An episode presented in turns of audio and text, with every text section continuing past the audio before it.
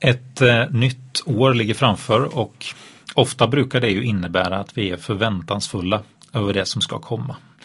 Ofta så tänker vi att det som ligger framför det ska bli bättre än det som har varit. Och jag tror att de flesta av oss önskar att året som kommer verkligen ska bli bättre än 2020.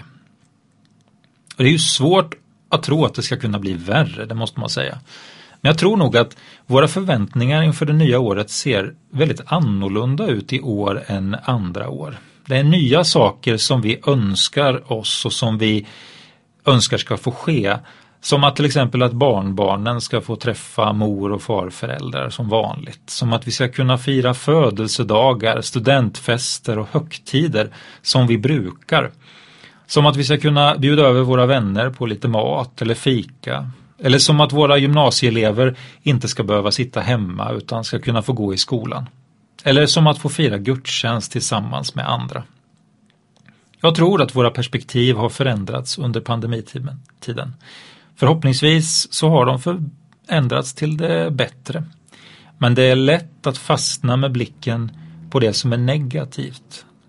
Det som händer i samhället, på konsekvenserna av pandemin, ensamheten, avståndet som vi kan uppleva mellan oss. Och det är lätt hänt att vi böjs neråt och inåt mot oss själva på något sätt. Och därför inför det nya året så vill jag ta dig med till några ställen i Bibeln som har en uppmaning till oss som säger att vi ska lyfta blicken och se. Vi börjar med Jesaja 40 och 26. Där står det så här Lyft blicken mot himlen och se vem har skapat allt detta? Han som mönstrar stjärnornas här och låter dem tåga fram, han som ropar upp dem alla. Så väldig är hans makt och hans styrka att ingen av dem uteblir. Ja, inför det nya året, lyft blicken mot himlen och se den som har allt i sin hand. Se honom som har makten, han som till och med styr stjärnorna. Han som är så stark att allt vilar på honom. Det är lätt att ha blicken riktad för lågt. Att se det svåra, det som inte går att göra någonting åt, att se problemen och motståndet. Men inför det nya året, inför allt det som du, jag och församlingen som, som du kanske tillhör och, och vår församling, pingstförsamlingen, det vi möter, så behöver vår blick hamna lite högre så att vi får rätt perspektiv. Vidare så står det i Johannes evangeliet det fjärde kapitlet och vers 35 så här. Ni säger fyra månader till så är det dags att skörda. Men jag säger er, lyft blicken och se hur fälten redan har vitnat till skörd. Det här bibelordet är kanske mer än någonsin aktuellt. För visst kan du känna igen dig i det som Jesus säger om fyra månader. Om fyra månader när restriktionerna har lättat om fyra månader när tillräckligt många har fått vaccinet. Om fyra månader när pandemin kanske äntligen är över. Då, när det här är över, ja men då ska vi bjuda in någon till frälsning. Då ska vi be för någon som är sjuk. Då ska Gud hela någon människa. Då ska vi samlas till gudstjänst eller bönegrupper och hemgrupper. Om fyra månader, då ska vi. Missförstå mig inte nu. Det är klart att omständigheterna påverkar våra möjligheter. Men det är lätt att använda omständigheterna som en förevändning för att inte göra något alls för Guds rike och Jesus. Som att Guds rike på något sätt skulle ha tagit paus, som att Gud inte verkar i detta nu. Till oss alla som hamnar i det här tänket ibland så vill jag påminna om Jesu ord. Jag säger er, Lyft blicken och se hur fälten redan har vitnat till skörd. Vad betyder det egentligen? Vad menas med att fälten har vitnat till skörd? Jo, att i detta nu, i denna stund, så verkar Gud och han vill att du ska verka med honom, för honom. Han vill att du ska arbeta tillsammans med honom. För det är redan färdigt för att något ska hända. Han har redan förberett det. Och som Jesu lärjunge och som Guds församling så kan vi liksom inte tänka om fyra månader när det här är över, då ska vi. Utan vi behöver istället tänka hur är jag nu med idag och verkar för att mörkret ska övervinnas, för att förhindra ensamhet, för att sprida ljus, för att berätta om Jesus. Det är inte som vanligt, men Gud är densamme och Guds rike har inte tagit paus. Inför det nya året, lyft blicken och se. Vad är det som har vitnat till skörd i din närhet? Vad är det som Gud har förberett för att du ska gå in och kunna ta hem skörden? Det tredje bibelordet för idag det är från Sakarja 5 och 5 där det står så här. Ängeln som talade med mig gick nu fram och sa till mig lyft blicken och se vad som kommer. Gud vet vad som kommer. Jag tänker att du är ungefär som jag och de flesta andra som ibland lyssnar på predikningar. Det är rätt svårt att komma ihåg vad de handlar om. Ofta så kan man gå ifrån en samling och så om man då får frågan vad handlade predikan om? Så kan man faktiskt bara efter någon timme så kan det vara svårt att komma ihåg vad var det egentligen som var innehållet.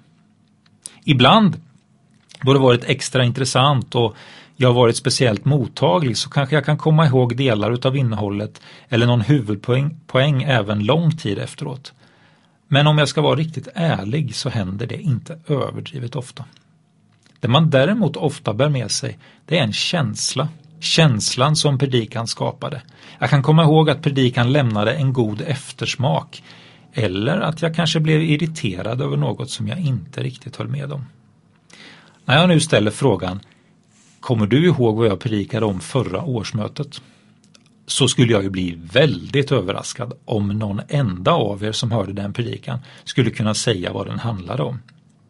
Jag hade själv inte kommit ihåg det om jag inte hade haft tillgång till utkastet. Men temat för den predikan var utmaningarnas år. Och man får nog faktiskt så här i efterhand konstatera att det ligger något profetiskt precis över det. Inte för att jag visste vad som skulle komma utan för att Guds ande ville säga någonting till oss. Han ville visa oss att det han visste att han visste om det som skulle komma och att han har det i sina händer. Kom ihåg vad som stod i Sakarja 5 och 5. Lyft blicken och se vad som kommer. Sanningen är den att vi människor, vi vet inte vad som kommer. Vi vet inte vad som ligger framför och vi kan inte ha kontroll på det. Men det finns någon som ser längre. Gud vet vad som kommer och det kan vi vila i och vara trygga i. Han vet vad som behöver hända i ditt liv. Han vet vad som behöver hända i församlingens olika verksamheter, i de olika församlingsgrupperna. Han vet vad som kommer. Låt oss därför lyfta blicken, rikta in oss på det som Gud vill visa för oss och sedan gå i det som Gud visar. För det är faktiskt så här att vi vet inte hur vi ska lägga upp församlingslivet under 2020. Det finns så många ovissa faktorer som vi inte kan påverka. Det går inte att göra upp några långsiktiga planer som vi brukar, men det vi kan göra är att rikta in blicken mot Gud och låta honom leda oss och visa oss steg för steg vart vi ska gå. Låt oss under året som kommer lyfta blicken och rikta in oss på honom som kan och förmår allt. Låt oss be en bön för det året som ligger framför. Herre, vi ber för året som ligger framför. Vi ber att pandemin ska få ge vika. Vi ber att människor ska få vara friska.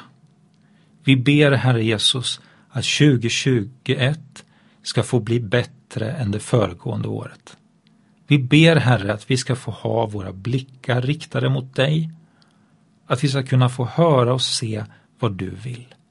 Tack för att du har allt i dina händer och vi får lägga det här året hos dig och vila i att du har kontrollen över allting. I Jesu namn. Amen. Ja, med de här orden så vill jag tacka för att du har varit med och lyssnat idag. Eh, vi har försökt göra en liten återblick av vad som har hände under 2020 och även säga någonting framåt om 2021. Vi önskar dig Guds rika välsignelse och eh, Sara Lundbäck ska få avsluta med att sjunga sången Lär mig att älska för oss.